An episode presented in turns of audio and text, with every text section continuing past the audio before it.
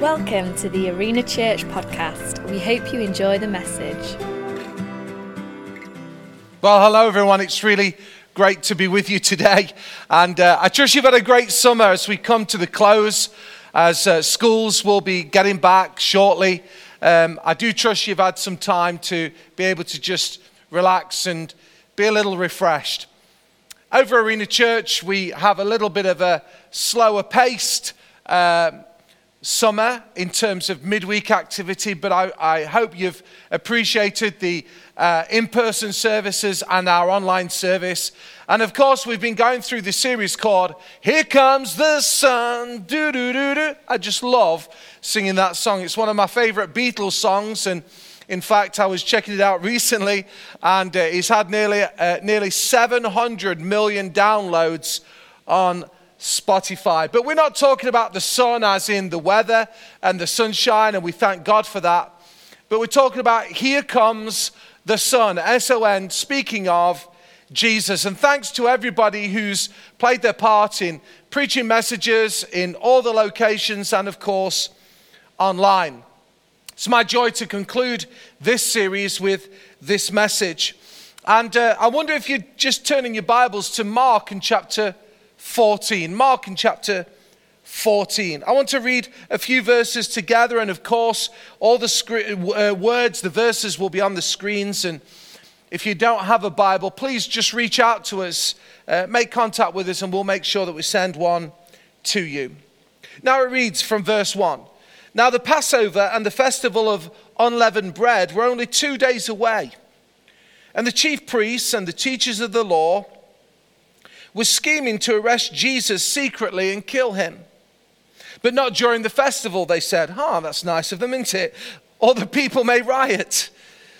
Verse 3, while he was in Bethany, reclining at the table in the home of Simon the leper, a woman came with an alabaster jar of very expensive perfume, made of pure nard.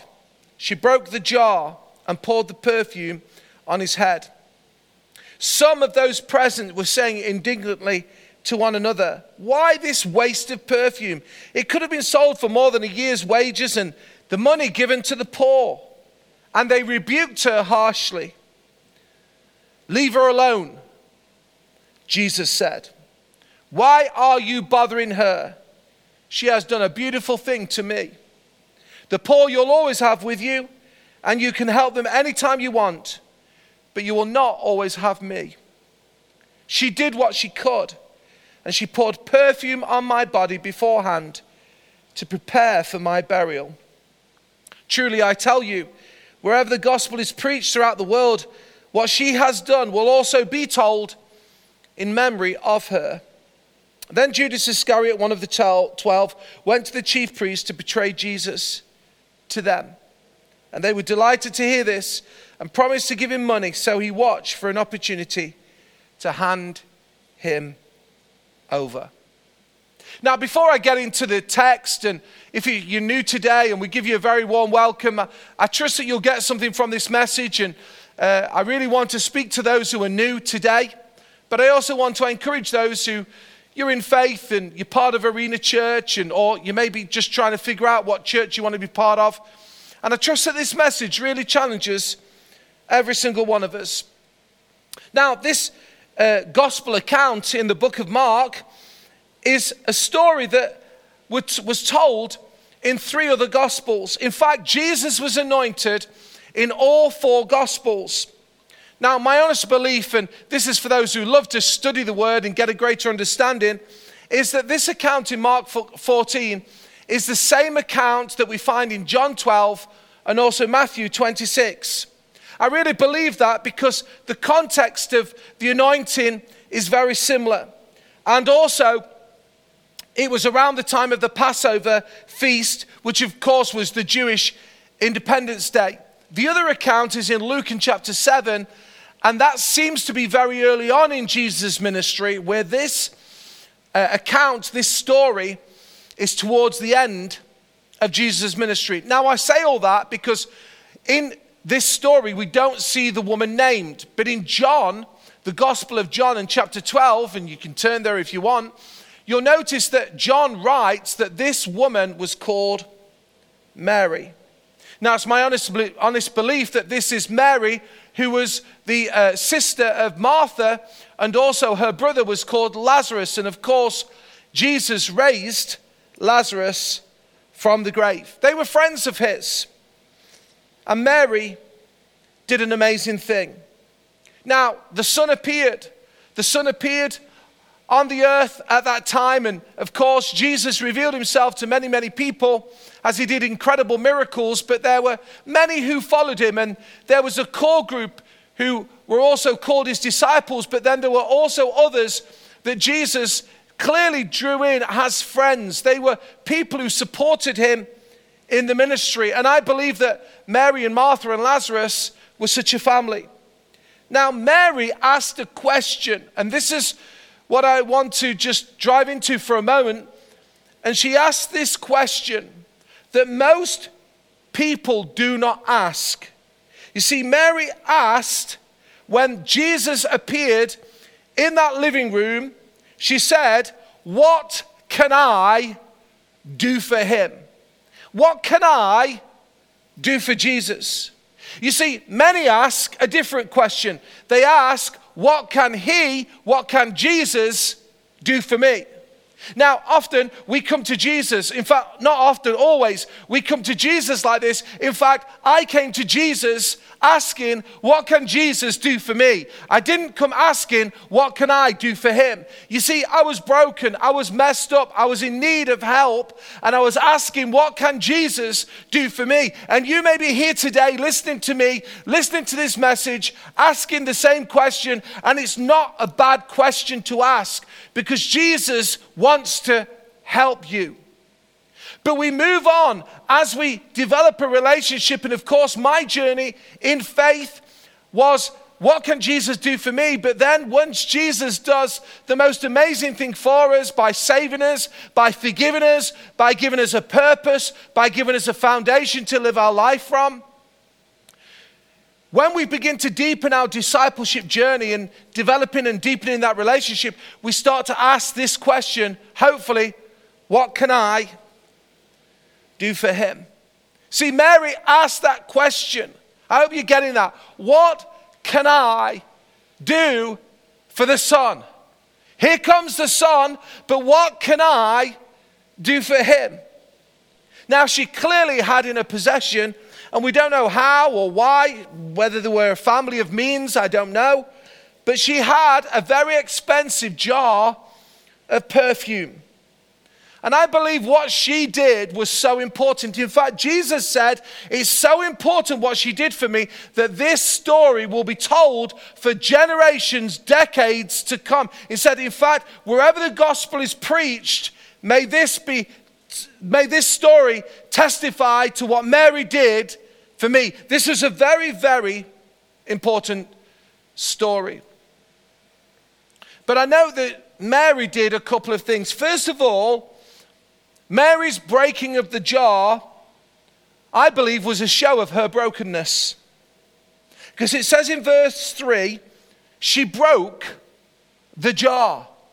No, she didn't turn the cap, because there would have been some kind of instrument that was just a lid to just keep the perfume in. No. It says she broke the jar. It didn't say they popped the cork and then put it back on. No, she came and she broke the jar.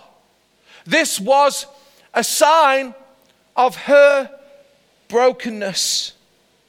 It's interesting that over the lockdown, I've been on a bit of a journey and just helping particularly a guy who came to the church and his wife very broken.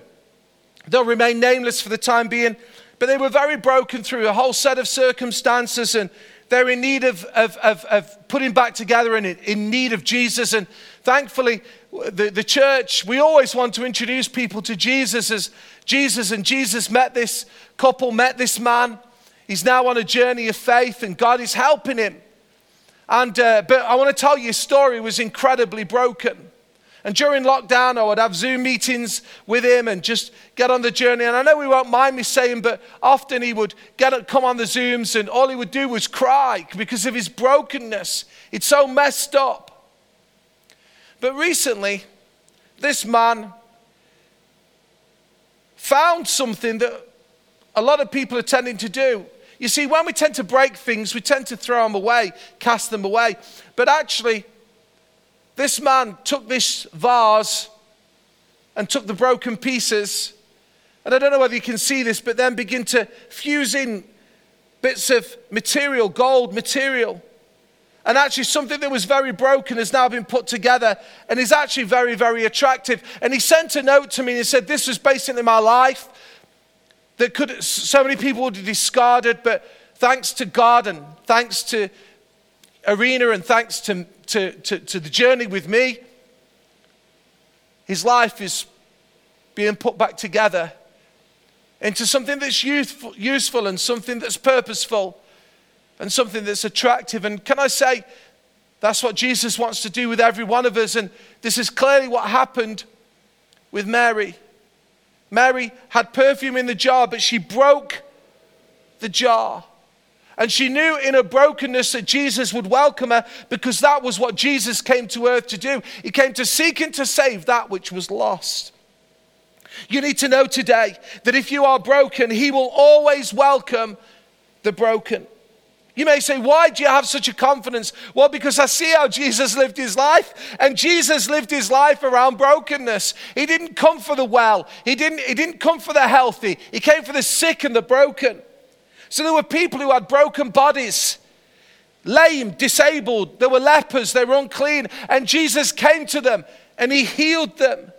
There were people who were broken in their minds. In fact, there's one encounter that always draws me in, the story of a man who was deranged in his mind, but he was more than mental health. He also had some demonic activity in his life that was causing him to harm himself. And it always gets me every time when I see people harming themselves, the brokenness of their lives. And by the way, if that's your story today, we want you to feel welcome at Arena Church, online or in person. You're welcome. If you're needing help, you're welcome. If you haven't got it all together, you're welcome. And in this story, Jesus healed this man. And then a few verses later, it says of this man, where he was once naked and broken and bruised because he was harming himself, he was now dressed and he was in his right mind. Jesus welcomed brokenness. What about those who were loose living? It says of Jesus that he was a friend of sinners. That tells me that he hung with those who were of little reputation. He hung around with people who we would consider to be the outcasts of society. It actually records in the Bible that some would say of Jesus that he was friends of drunkards. He was friends of prostitutes. Now let me be clear. Jesus was not a drunkard and he didn't frequent prostitution. He was pure and clean and good and righteous and upright. But what he did, he entered the world of brokenness. And they received him because they knew the love that he had for them. And also, what about those who were relationally broken? The accounts where Jesus mixed with those, particularly the woman at the well who'd been married a number of times, and the man she was living with, she wasn't married to. She'd had many, many men. You see, many men had touched her body, but only one touched her soul, and it was Jesus. Jesus entered the world of brokenness, and Mary knew it. She knew as she broke the jar that Jesus would receive the broken pieces of her lives. Let me tell you, Jesus says, come as you are. Here comes the Son. He always says, come as you are. Not as you try to be. There are some people who try to get themselves smartened up. And by the way, there are you maybe on the listening today, and you've got wealth and great means. You've got a business. You've got houses. You've got a holiday villa. You've got all the flash cars. You've got it all going on, but inside you're empty. I've come across so many people like this. Even you. Jesus welcomes you. Just come to him. Come as you are. Now, Jesus will receive you as you are, but let me tell you, he loves you too much to leave you as you are. And that was the story of every encounter with Jesus. Jesus didn't leave them in the mess. He put their lives back together. He gave them a solid foundation. He turned their life around. There was a 180 degrees turn. And that's what Jesus wants to do with all of us. And Mary brought the brokenness, and her brokenness became an offering. There was a sweet smelling perfume to the Son. But secondly, she didn't just break the jar, but then she poured out her heart in gratitude and devotion. Some of the accounts of this says that she poured the oil upon his head. She poured it on his feet. She was so extravagant in her gift to Jesus. Now, according to generally accepted chronological account of the mystery of Jesus, which just means basically what was the order it came in, this anointing of Jesus happened sometime after Jesus had raised Lazarus from the dead. You see, I believe that this was connected with Mary. She had seen her brother that she loved, who was dead in a tomb for 3 days. And Jesus came and raised him back to life. And she was so grateful.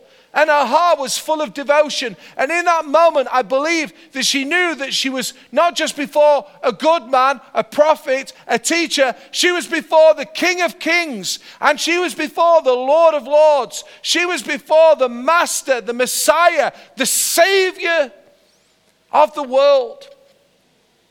And in that moment, I believe that she had been plotting. What can I do to show my thankfulness and my love and my worship to Jesus? Some people have tried to paint a picture of an unholy alliance that Jesus had with Mary. It's untrue. It's garbage. This was a pure love that she had for Jesus and that Jesus expressed to Mary. Her gratitude and her devotion were unswervingly generous. One commentator says of this story that it was unique in its thoughtfulness, it was regal in its lavishness, and it was marvelous in its timeliness. I love that. She knew who he was. He was her Savior, her healer, her Master, her Messiah, her King. And she poured out the very best offering to Jesus. Now may we always offer our best to Jesus.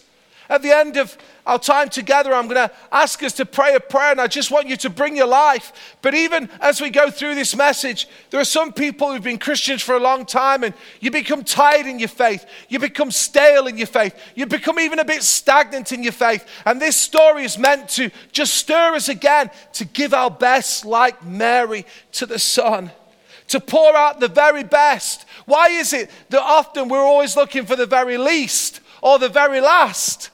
But Mary gave of her very best. And we can express that in the way that we live our lives unto Jesus, not just coming on Sundays, but serving others, giving of our finance, giving of our time, being inconvenienced. Because you may say, well, my brother's not been raised from the dead like Mary. No, but you have. When I was thinking about this, I thought I'd been raised from the dead. The Bible says in Ephesians in chapter 2, verse 1-2, that we were all also dead. We were dead in our transgressions and sins. We all were dead. I was dead in my transgressions and sins and the way that I used to live. But Jesus came and met with me and met with my brokenness and has put me back together. And therefore, I should be like Mary, offer my very best to the Savior.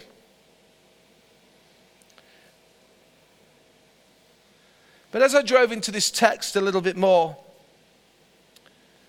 I was really impacted by Jesus and what he said in response to many who were in the room. This incredible act of worship and love and extravagance and generosity, which is gobsmacking. But there was a response in the room that was not filled with love and gratitude. In fact, it was critical, it was mean, it was dark.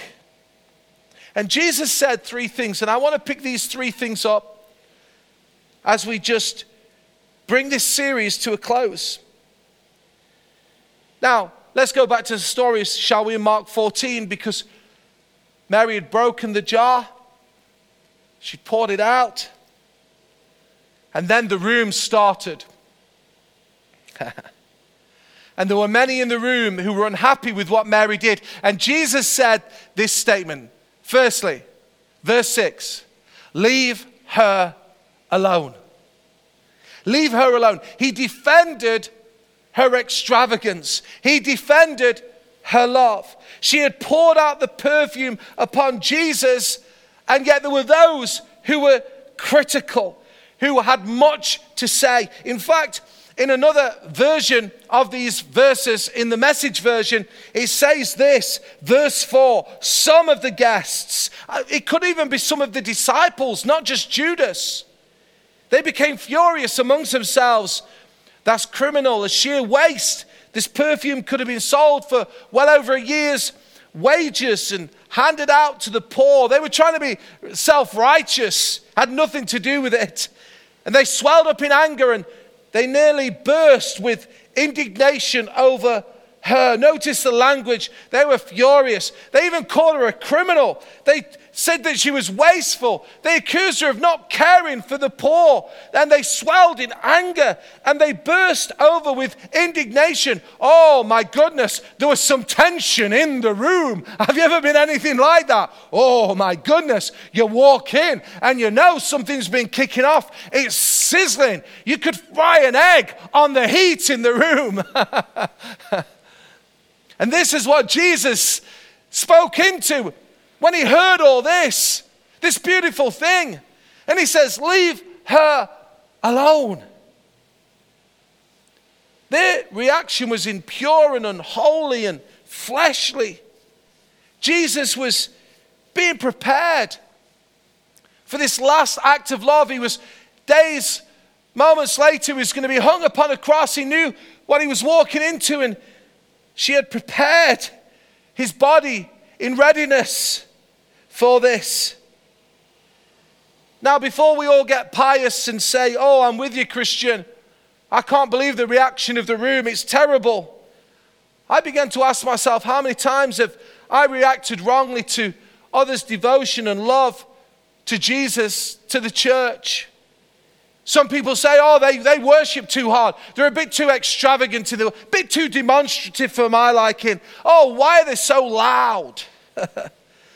Don't keep giving away all that you have. Keep it back for yourself. They're too generous. They serve too long. I've heard all kinds of story where people have tried to discourage people in their devotion and their enthusiasm and their love for God.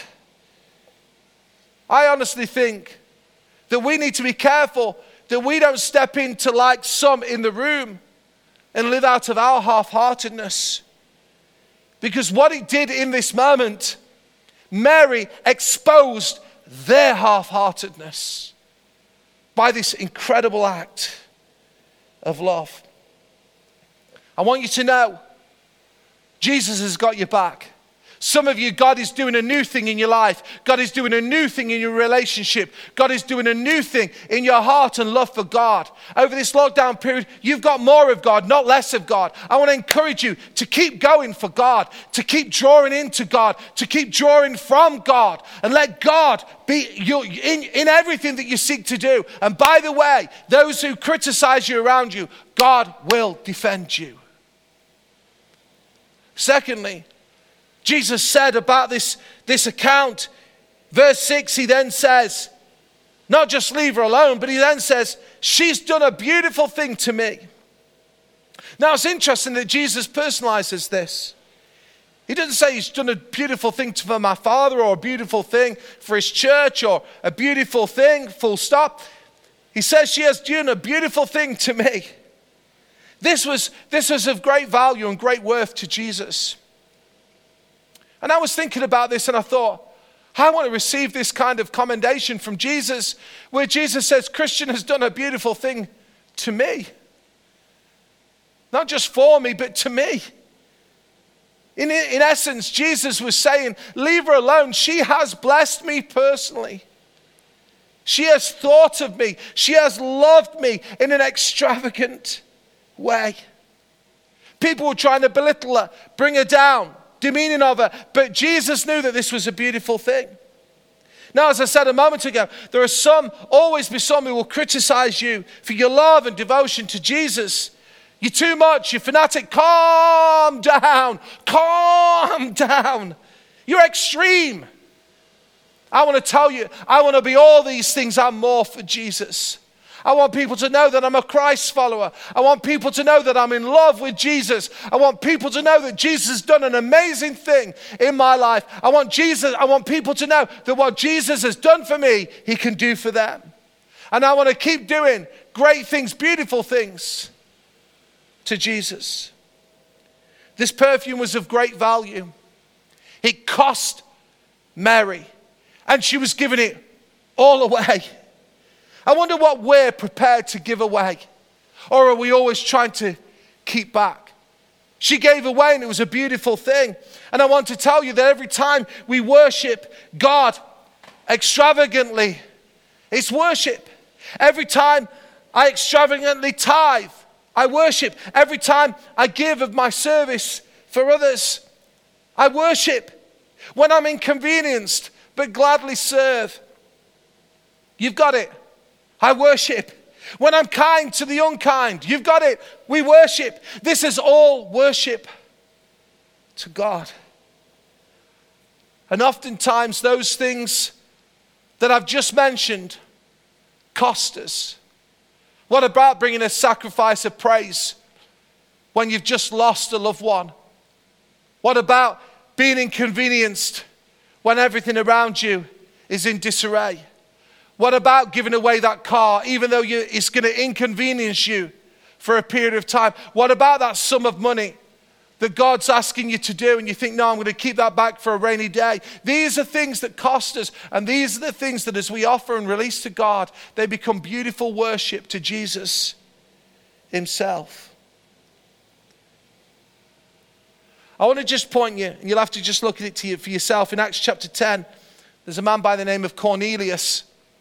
And Cornelius was a devout, God-fearing man. I'm not sure he'd had a personal encounter with Jesus yet. But it's interesting what it says. When the angel came to visit Cornelius, he said, your prayers and gifts to the poor, Acts 10 verse 4, your prayers and gifts to the poor have come up as a memorial offering before God. My belief is that God, it was like a sweet aroma that was brought to God. Because it was extravagant and it cost him. I want to encourage his church in this season to not draw back. There are things that may be costly. We're not going to see the world touched and changed. We're not going to see God's kingdom come. We're not going to see this message come to your children and grandchildren and your family and friends. Unless we're prepared to pay the price, it will cost us. But as it costs us something and we offer it to God, it becomes beautiful in the sight of God. There's so much more I could say about this, but I want to encourage us to lean in to the cost of worshiping God. I've told you, salvation is free, but disciple will cost you everything you have. Thirdly, verse 8, it says, Jesus said, not only leave her alone, not only she's done a beautiful thing for me, but then he says, she did what she could. Verse 8, she did what she could. And then he goes on to say, because she poured out perfume on my body beforehand to prepare for my burial. You see, Jesus knew that he was about to be hung upon a cross. He knew the pain of this cross. He was fully God, he was fully God, but he laid down his Godhead and became fully man. And he knew the pain and the torture of this as he carried the sins of the world upon his shoulders. And as he went to Calvary and he hung upon a cross, I have a feeling, I have a sense that this wonderful act of devotion and love from Mary carried him through. Carried him through. Because he said she did what she could and she prepared my body in readiness for my death, my burial, and my resurrection. I honestly believe that she brought joy to Jesus as he faced the cross. And how did she do that? Well, she did what she could. I'll say it again. How many times do we just try and get by just doing enough? Oh, I'll just give God just a little bit. And I think we break his heart because he gave everything. And we keep back so much. I'll say it again, guys. Most often in Western world, this would be true in most Western countries. The thing that we keep back is finance, our possessions. We just believe they're ours. They're not. They're all gifts from God. And what we don't realize, if we will just freely release them, God will give us more. That's how it works. But let me tell you, in our possessions and finances and in our money, we cannot take it with us. So let's not just enable the church to get by. Let's just not enable, the community work that we do just to have enough. Let's be extravagant in our offering. Let's be extravagant to our neighbors and our friends. And those who are unkind to us, let's be extravagant. I've took it on myself over these last few weeks because I was really challenged with the message that I spoke about being kind on the roads. And I've realized most people are unkind on the roads. They're discourteous. They're not respectful. They don't say thank you. But now, instead of me getting all blood pressure and worked up, I just say, God bless you. I just pour blessing upon them because I've realized that oftentimes, we just hold things back. I want to be a man that just is forever releasing. Not just to his church, not just to God, but also to the world.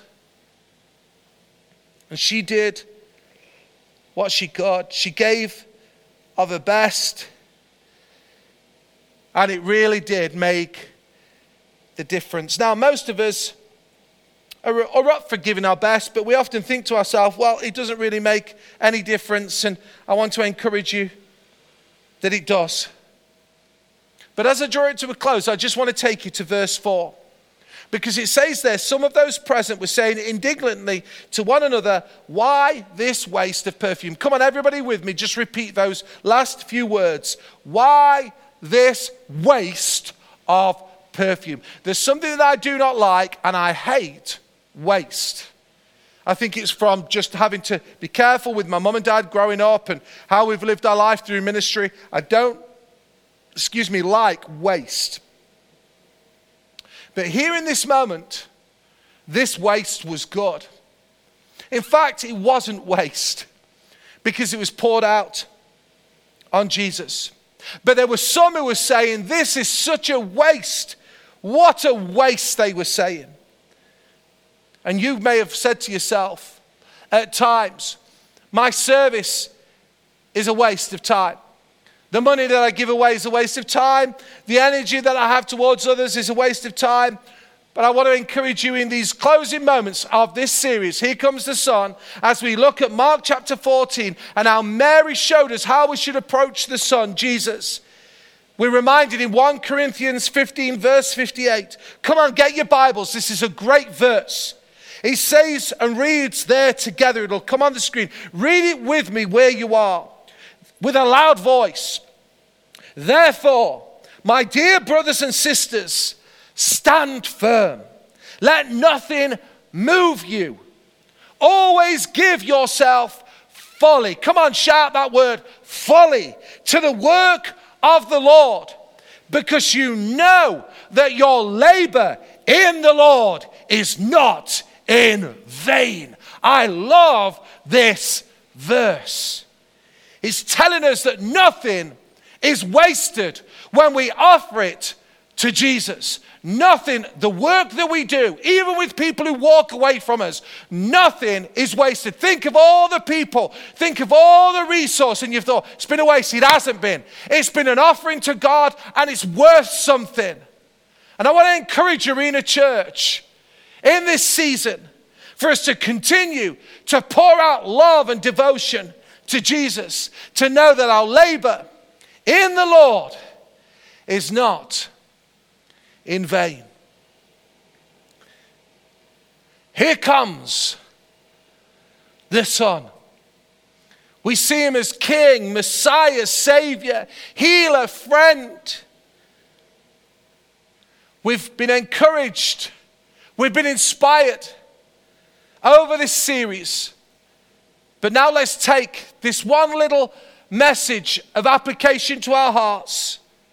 And may we too live like Mary.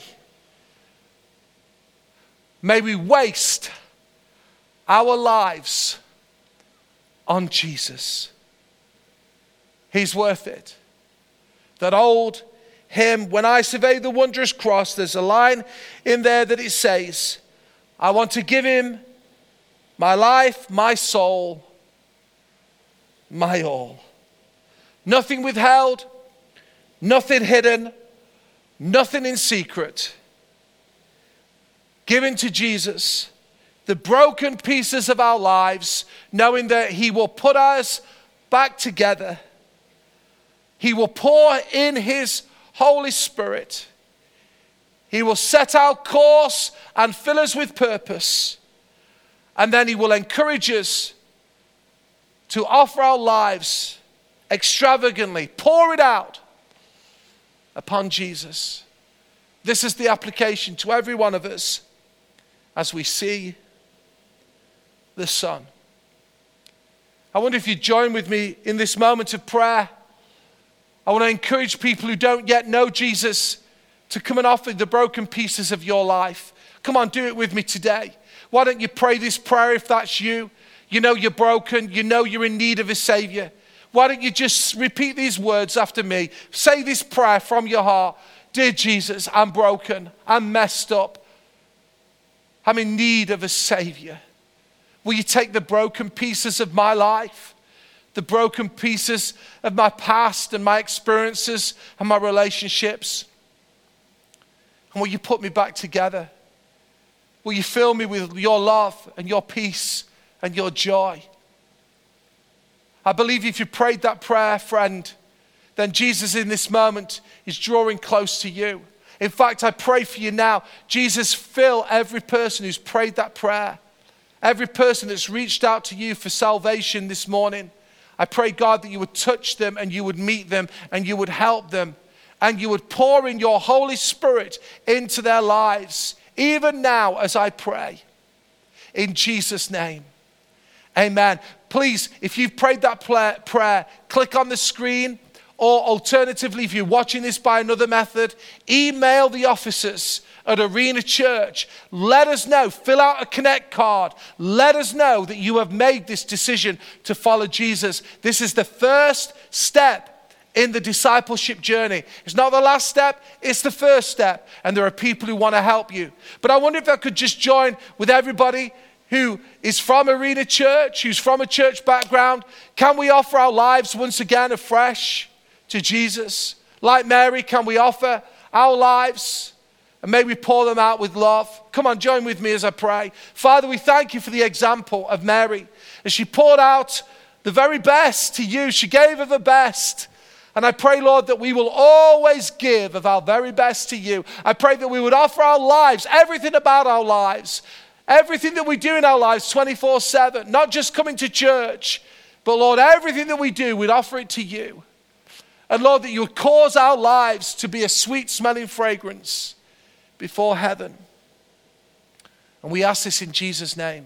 And everybody said together, amen and amen. And amen. Guys, it's great to see you all today. I look forward to catching you up in one of our in-person locations. They're all open and they're starting to swell with numbers, and we're grateful that God's helping us. We're still doing it very safely and securely, but I'd encourage you to come back if you feel you're able. For those who are online, we love you and we're grateful that you're still with us, and please maintain the discipline of gathering, even if it may be in your home. And as always, I want to let you know that I'm praying for you. I believe in you. And I love you. God bless you.